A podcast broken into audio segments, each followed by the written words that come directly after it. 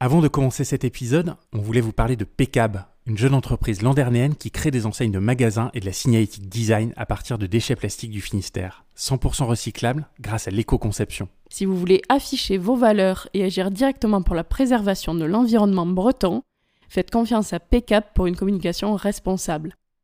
Contactez Yann Normand sur LinkedIn et Instagram, sur son site pcap.bzh ou par mail à pcapstudio.gmail.com. Et maintenant, on vous laisse faire connaissance avec notre invité du jour.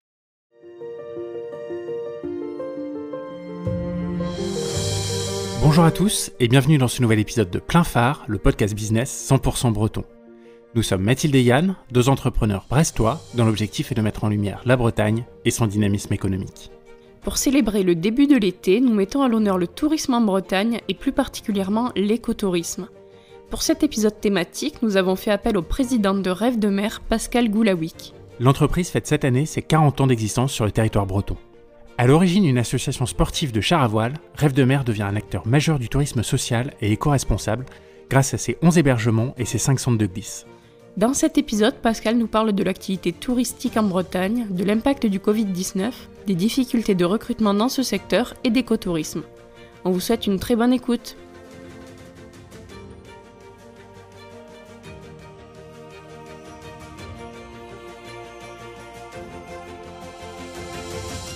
Bonjour Pascal. Bonjour. Merci de nous recevoir ici chez Rêve de Mer pour ce nouvel épisode thématique de plein phare consacré au tourisme euh, en Bretagne.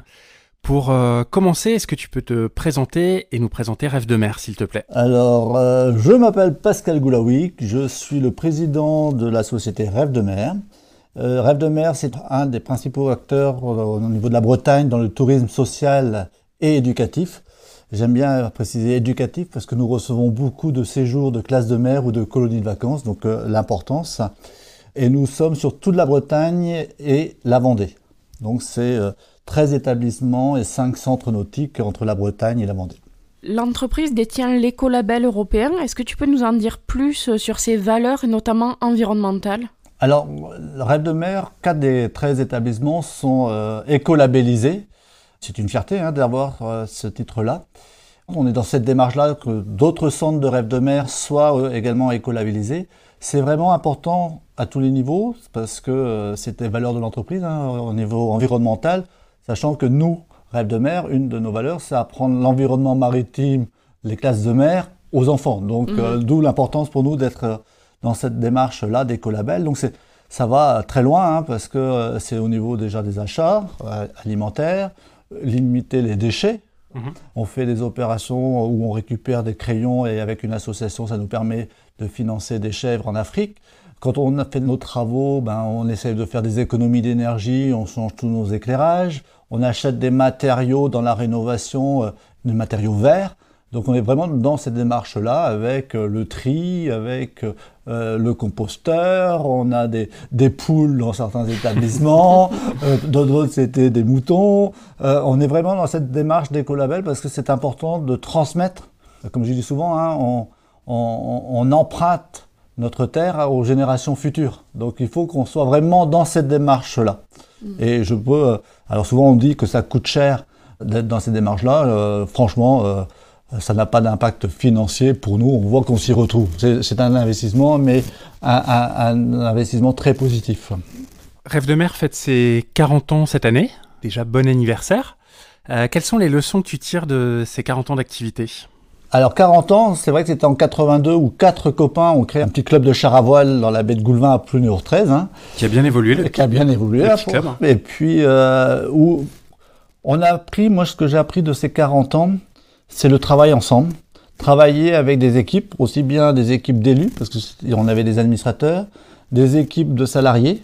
Euh, tout à l'heure, euh, on, parlait de Martin qui était euh, là-haut. Martin, il a commencé en 90 chez nous. Je l'ai recruté au service militaire. Donc, ça montre bien qu'on a ces valeurs-là.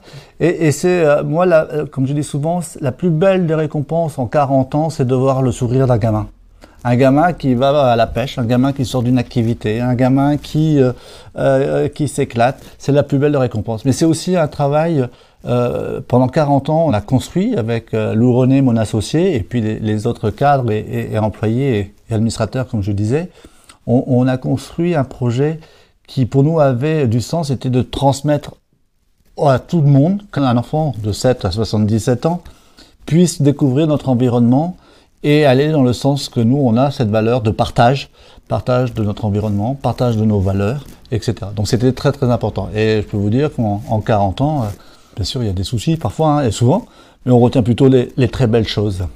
Et là maintenant, euh, quels sont vos projets à venir? Est-ce qu'il y a d'autres établissements en cours de création? Qu'est-ce qui est prévu? Ah, il y a plein de choses. Hein. Ils, n'arrêtent pas de, de, cogiter, euh, parce que souvent nos établissements doivent avoir un projet d'établissement.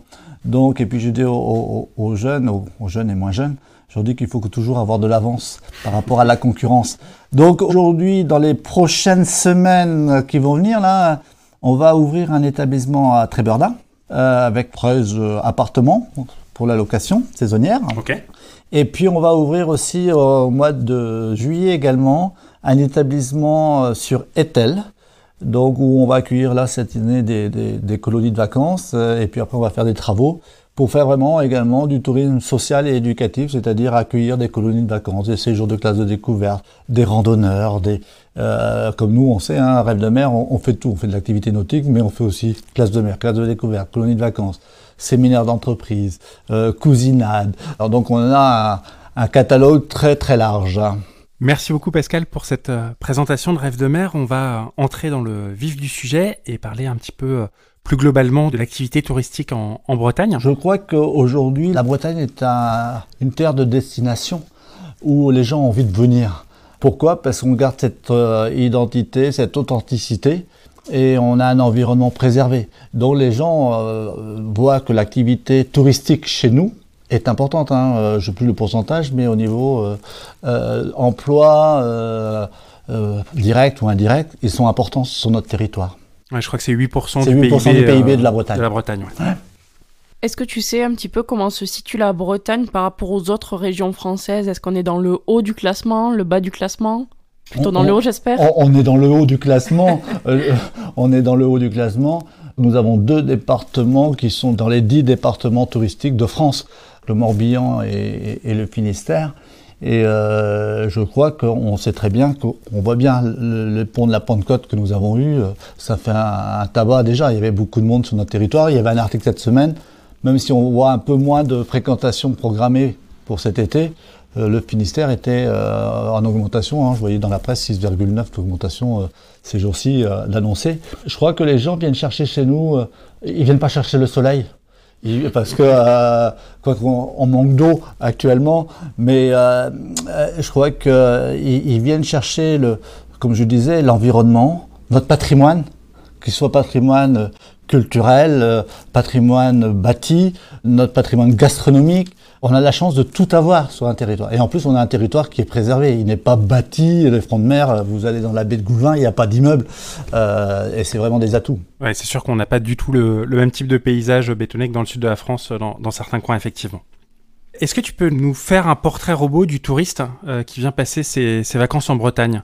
C'est plutôt un Français qui vient bah, passer plutôt, ses vacances ou est-ce que c'est plutôt des étrangers? Oh, C'est plutôt un, un, tourisme français, familial. On voit bien, hein, euh, aujourd'hui, euh, sur notre territoire, ce sont des familles qui viennent, les campings sont complets, on voit bien que c'est un tissu. Peut-être moins d'étrangers, peut-être que les étrangers, hein, nos Anglais, bon, maintenant il y a le Brexit, mais ça, mais ça revient, mais bon, plus dans le sud Finistère ou le sud Bretagne que dans le nord Bretagne. Euh, mais je pense que c'est plutôt un, un tourisme familial. Et quel est le positionnement stratégique du tourisme en Bretagne? Oh bah, Je crois que c'est un, un, tourisme, je dirais, vert. On voit bien avec tout ce qui est les, les véloroutes qui sont faites euh, sur l'ensemble du territoire. C'est un, un, un, tourisme authentique où les gens viennent chercher justement cette authenticité, ces, ces valeurs, ce patrimoine. Donc euh, c'est tout ça qu'on tout ça qu'on met. Quand on regarde aujourd'hui avec sur le sur la façade du bâtiment, il y a un panneau là, on voit le phare de Brignogan de Pontusval qui est en plein pour euh, montrer ces valeurs-là, ces atouts. Tout ce, ce cumul-là est orienté plus par euh, presque le tourisme vert. C'est plutôt mis en valeur. On voit le, la Bretagne sans ma voiture. On voit euh, toutes ces petites choses-là. Le, le, souci peut-être, c'est parfois le, le, dernier kilomètre, comme on dit dans le tourisme, pour dire bah, quelqu'un qui vient en train à la gare, comment il fait pour venir mmh. jusqu'à chez mmh. nous. Des fois, c'est ça le plus compliqué, même si on a des réseaux euh, de bus, de cars et tout bien organisés, mais parfois, à une certaine heure, on n'a plus ça, donc ça peut être une contrainte. Justement, on disait tout à l'heure que l'essentiel des, touristes qui viennent en Bretagne, c'était plutôt des touristes français. Euh, on est à peu près sur 83% euh, de touristes français en Bretagne. Comment est-ce qu'on peut expliquer ce faible taux euh, de touristes étrangers qui viennent en Bretagne alors que la région jouit d'une excellente réputation à, l'international, comme on a pu le voir dans les différents épisodes qu'on a fait et dans lesquels on a parlé d'international? Pourquoi? Parce que peut-être qu'on, si on parle d'aujourd'hui avec la crise Covid, on va moins loin. Peut-être que c'est aussi une sensibilité. Peut-être qu'on est un peu une presqu'île qui nous préserve, la Bretagne. Peut-être que le public qui, à l'international, recherche peut-être plus de soleil, plus euh, la fête. Donc je ne peux pas dire pourquoi, mais c'est vrai que quand on a fait, moi j'ai fait le salon euh, de Bruxelles au niveau du tourisme, c'est vrai que les gens nous disent euh, qu'ils veulent venir. On a beaucoup de Belges. Là je suis surpris ces premières semaines, là, parce que pour moi on a déjà commencé la saison touristique, de voir de nombreuses voitures allemandes et belges actuellement. Et les commerçants de la commune me disent la même chose. Donc euh, peut-être qu'il y a des, petits attraits, mais on voit plus ici dans le secteur du Nord Finistère, là, plus d'Allemands et de Belges actuellement. Est-ce qu'il n'y a pas un problème euh, d'infrastructure pour euh, venir en Bretagne? Parce que les aéroports sont quand même très très peu développés, il y a très peu de, destinations qui sont proposées pour, venir directement en, Bretagne. Le train, on est à 4 heures euh, de Paris. Est-ce qu'on n'est pas encore enclavé en Bretagne ah, on, est, enclavé. Hein. Une des discussions, c'est d'être Brest et Quimper à 3 heures de, 3 heures de Paris. Euh, c'est vrai que ça prend du temps hein, de venir. La route, euh, quand on vient de la capitale, c'est 6 heures. les avions, bah, aujourd'hui, il y en a un peu moins aussi. Hein, mais ça, c'est lié à la crise Covid que nous venons de vivre. Je dirais, allez, on va être positif, c'est parce que notre territoire, euh, il se mérite. Donc, euh, c'est peut-être c'est peut-être ça. Et puis après, on doit s'organiser. Peut-être que moi, je vois, on, fera peut-être dans les années futures, euh, on fera de moins grands voyages, moins loin. On fera peut-être un beau voyage tous les cinq ans, et puis on fera des destinations plus courtes. C'est peut-être avoir un meilleur maillage, un meilleur réseau entre les aéroports ou les destinations. Mais aujourd'hui, on a eu, nous, Rêve de mer, on a eu des séminaires d'entreprise où les gens venaient de Marseille faire un séminaire parce qu'on faisait du char à voile chez nous. Donc euh, ça dépend de ce qu'on recherche. Tu as beaucoup parlé de l'impact du Covid et on se demandait euh, quel a été l'impact alors sur les structures hôtelières en général, mais aussi ben, sur les villages vacances Rêve de mer. Et quelles sont les prévisions pour la saison 2022 Est-ce que ça s'améliore? Alors pour être positif, on va commencer par les prévisions. Oui, les prévisions, c'est que c'est bon. Hein. Nous, aussi bien Rêve de mer, on est complet, on a une très belle progression sur l'ensemble des établissements. Pourquoi? Parce qu'on a déjà eu du report des années précédentes, hein, parce que les gens ne pouvaient pas venir. Ensuite, parce que euh, on, a aussi, ben, comme on disait tout à l'heure, l'attrait de la Bretagne. On le voit bien, on voit tous les articles qui sortent sur la Bretagne. C'est, euh, je dirais, une pépite. Donc, euh, je crois que c'est très positif. La crise Covid, ben, on l'a vécu, l'hôtellerie l'a vécu, la restauration l'a vécu, on l'a tous vécu. Euh, ça a été compliqué hein, euh, parce qu'on était fermé. Euh, je vous prends l'exemple de Rêve de mer. on a été l'année dernière, en 2021, on n'a été ouvert que 4 mois.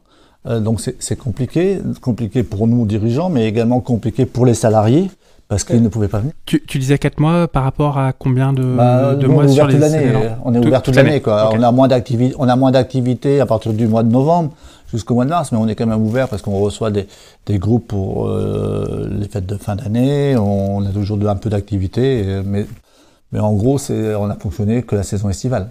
Une crise, c'est souvent euh, l'occasion d'innover. Le tourisme, c'est pas forcément un secteur qui, qui innove beaucoup.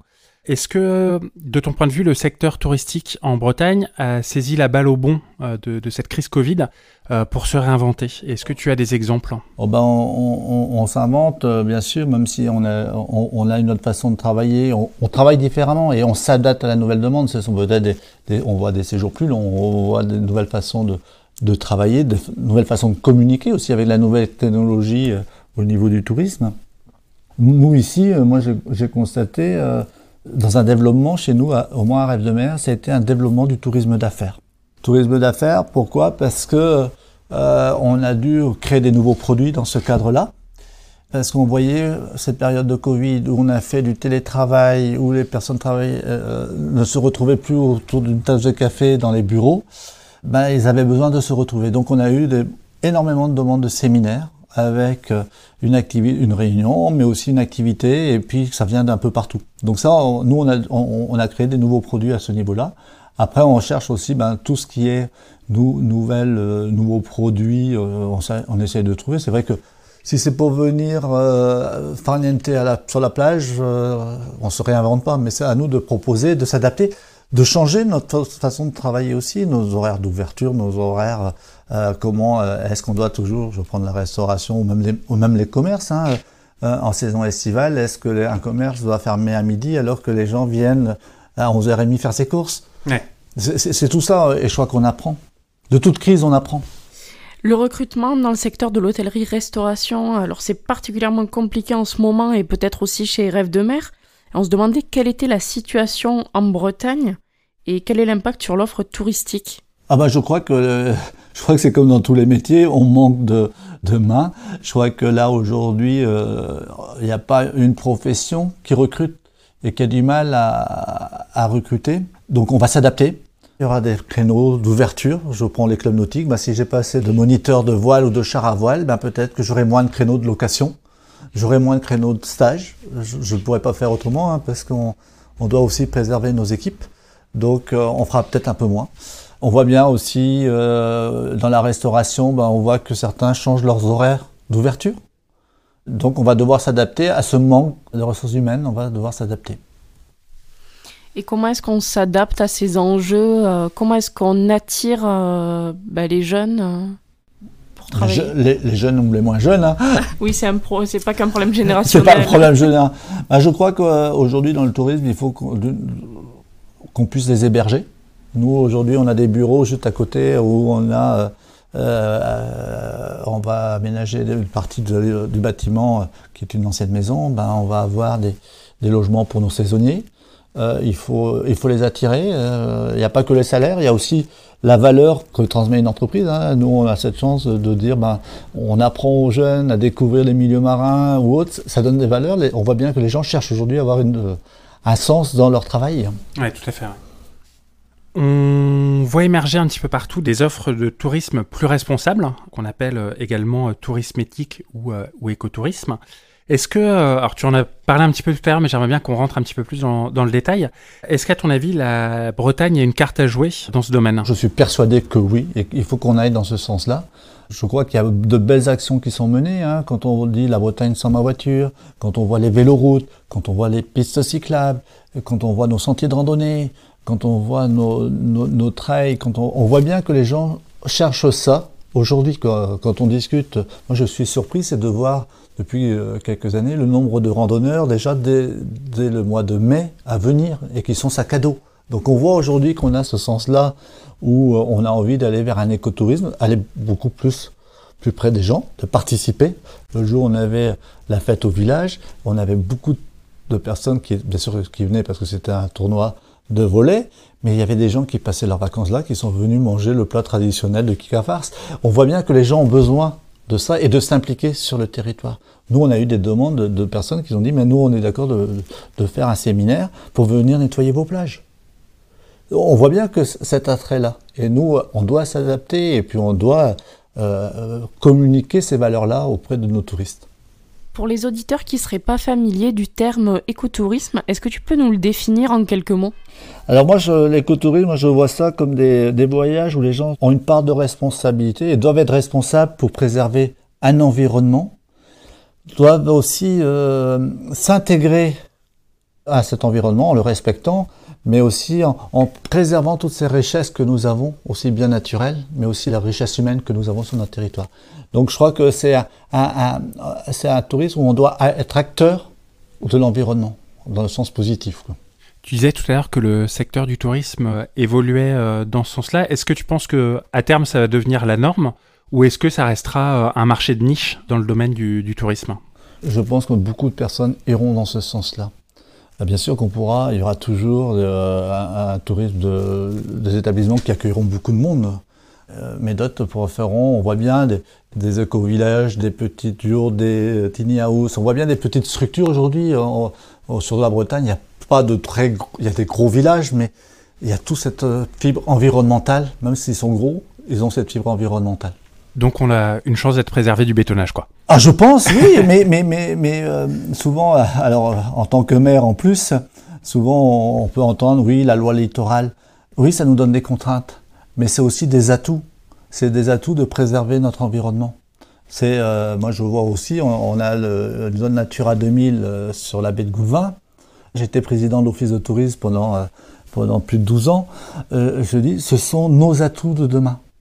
Ces environnements-là, il faut les respecter, les préserver, euh, et euh, demain, on viendra. Pourquoi? Parce qu'on aura cette richesse-là. Et c'est une richesse que vraiment, il faut que tout le monde soit conscient qu'il faut la préserver. Euh, des choses toutes simples. Hein. souvent, on est critiqué, mais j'ai fait retirer toutes les poubelles plage sur la commune.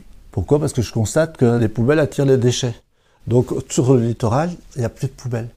Pourquoi? Parce que ben on pose plein de sacs et si un coup de vent ou un goéland qui perce le sac, tous les déchets vont à la mer. L'année dernière, on a commencé, on a eu beaucoup moins de déchets sur le littoral que les autres années. Donc tout ça, c'est, il faut qu'on soit conscient que c'est notre richesse. Et c'est notre richesse qu'on emprunte à nos enfants. C'est le moment d'être chauvin. En quoi la Bretagne est-elle la région parfaite pour l'écotourisme? Elle est parfaite pour tout. Elle est parfaite pour son. c'est une, j'allais dire une réponse de Normand. de, breton, c'est de breton, une réponse de breton. De, breton. Mais, mais je, je, je, je, crois que comme on disait tout à l'heure, cet environnement est préservé. On, a, on est fiers, les Bretons sont fiers. On est fiers de notre culture. On est fiers, même si on ne parle pas breton euh, ou autre, mais on est fiers. Quand on voit, nous, quand on organise un Fesnos, quand on voit tout le monde sur la place, ça fait plaisir. Donc on voit bien, on voit bien les chants bretons, on voit bien qu'on, le drapeau breton, on le voit partout. Donc on est, on est chauvin, on est chauvin. Mais pourquoi? Parce que c'est une terre euh, où on a une histoire et une histoire qu'on souhaite partager avec les autres. Et puis, euh, euh, je vous disais tout à l'heure, mais c'est vrai que tous ces environnements préservés, notre culture culinaire, euh, nos chants, nos, nos costumes, tout ça c'est un patrimoine. Et c'est vrai que ça, ça attire, ça attire. Est-ce que tu peux nous dire quelles sont les actions concrètes à mettre en place pour pouvoir se revendiquer hébergement écotouristique? Oh bah C'est plein de choses, hein. écotouristique ou écolabel. Ben c'est euh, les déchets, c'est le, les circuits courts, euh, c'est euh, les matériaux qu'on met, les économies d'énergie. C'est plein de choses qu'on doit mettre. mais au bout d'un moment, au départ, on le met, mais après, c'est naturel. C'est naturel. Nous, quand les enfants viennent en classe de découverte, on pèse à chaque fois les déchets pour qu'on élimine les déchets. Là, j'ai un de mes directeurs qui met sur euh, les réseaux, ben, quand il reste euh, trop de plats parce qu'on n'a pas tout consommé, et eh ben aujourd'hui on, a des centres qui le font et ça marche bien. Parce que ben, tout ça, l'écolabel, euh, c'est bien d'avoir ce label, mais ça devrait être naturel. Ça devrait être naturel chez tout le monde de dire, ben oui, euh, c'est préservons notre environnement. Du coup, c'est compliqué à mettre en place au début et puis après, ça va mieux au fil du temps. C'est pas compliqué, c'est des contraintes. C'est long parce qu'il faut le temps de changer le système euh, euh, d'éclairage. Euh, c'est un investissement, mais on s'y retrouve. Et, et, puis après, ça rentre dans nos habitudes. C'est pour ça aujourd'hui, on, a eu chez nous à Rêve de Mer, on a une salariée qui accompagne les établissements dans cette démarche-là, parce qu'elle a mis en place le premier établissement écolabisé, elle a tout ça, elle a toutes ses procédures et elle le fait, elle accompagne tous les directeurs dans cette démarche. Et pour les structures hôtelières qui seraient un peu frileux à l'idée des coûts que ça peut engendrer, est-ce que tu sais s'il y a des financements ou des aides pour euh, cette transition écologique? Ah oui, il y a des aides. L'ADEME au niveau de la Bretagne finance. Hein. Nous, on a bénéficié d'aides pour changer des, éclairages, pour, pour changer même des, du, mobilier euh, de cuisine, du matériel de cuisine, pour, euh, parce que, ben, pour consommer moins, pour tout ça. On, on a des aides à ce niveau-là quand on part dans, dans, ces labels écotouristiques, on communique en général aussi dessus. Comment est-ce qu'on peut faire pour ne pas être taxé euh, de, greenwasher quand on fait cette démarche-là? Comment prouver sa sincérité? C'est par les actes. Par les actes, quand on vient chez nous. Euh, nous, on a le panneau euh, écolabel sur, sur notre porte établissement. On le met aussi sur les, documents qu'on édite, qu'on envoie à nos clients. Il faut que les gens se rendent compte que c'est naturel quand ils viennent chez nous à Rêve de Mer. Donc euh, je vais pas, euh, on va me dire, bah non, euh, je, je, force ou pas. Non, il faut que ce soit naturel. Et puis je vous dis, les, les, équipes sont fières de ça. Nos équipes sont fières de ça. C'est une démarche qui a un sens et, des valeurs. Donc comme on disait tout à l'heure, pour attirer du monde, il faut aussi que attirer les salariés. C'est pas uniquement nos clients, mais c'est aussi nos salariés de savoir ben, qu'on est dans cette démarche-là. C'est valorisant. C'est valorisant pour leur travail, c'est valorisant de dire, euh, euh, tout à l'heure on parlait sur les coûts, mais euh, on, a un, jeune responsable sur un de nos villages, il a fait la démarche de travailler beaucoup plus sur les circuits courts. Et il me dit, Pascal, aujourd'hui, sur l'ensemble des produits, il y a 10 produits qui sont un peu plus chers. Le reste, c'est moins cher ou au même prix. Donc, on fait du circuit court sans augmenter nos coûts vraiment. Donc, euh, et, puis le, pour un cuisinier de travailler du bon produit, la bonne, le bon poisson qui vient de nos criers, de, tout ça, c'est agréable quoi. tout le monde est mis en valeur, aussi bien l'entreprise qui nous fournit que nos équipes qui, euh, qui travaillent dans ce sens-là. Donc en résumé, il faut faire ça avec authenticité et, et ça marche. il faut rester naturel. Tu en as un petit peu parlé tout à l'heure, mais on aimerait bien aller, un petit peu plus loin. Euh, comment est-ce qu'on partage les valeurs inhérentes au tourisme responsable à des enfants lors euh, ben, de colonies de vacances ou de classes de mer? On, les apprend à... Déjà, quand je dis quand ils viennent chez nous, c'est le vivre ensemble. Ça, c'est important. Je crois qu'aujourd'hui, en plus, quand on voit aujourd'hui des générations derrière leur téléphone, leur smartphone, leur machin, leur tablette, Aujourd'hui, ben, chez nous, ils, sont là, ils découvrent, ils font des activités sportives. Ils vont apprendre à aller euh, découvrir euh, l'estran, découvrir euh, le milieu marin, et on leur apprend comment il faut remettre un rocher quand on va pêcher, comment on leur explique également le tri. Et on sait très bien que par le tri, les enfants vont transmettre ça à leurs parents. Euh, tout ça, c'est important. Cet après-midi, euh, en tant que maire, je suis allé euh, remettre avec un vice-président de la communauté de communes le prix Wati à l'école de la commune, parce qu'ils avaient eu un, premier prix au niveau national. parce que comment faire l'éco-city de demain? On voit bien que ça viendra par nos, nos enfants, la transmission. on a mis un conseil municipal jeune chez nous. On voyait bien que c'était tout ce côté vers environnement, partage qui mettaient en avant euh, dans leur euh, profession de foi.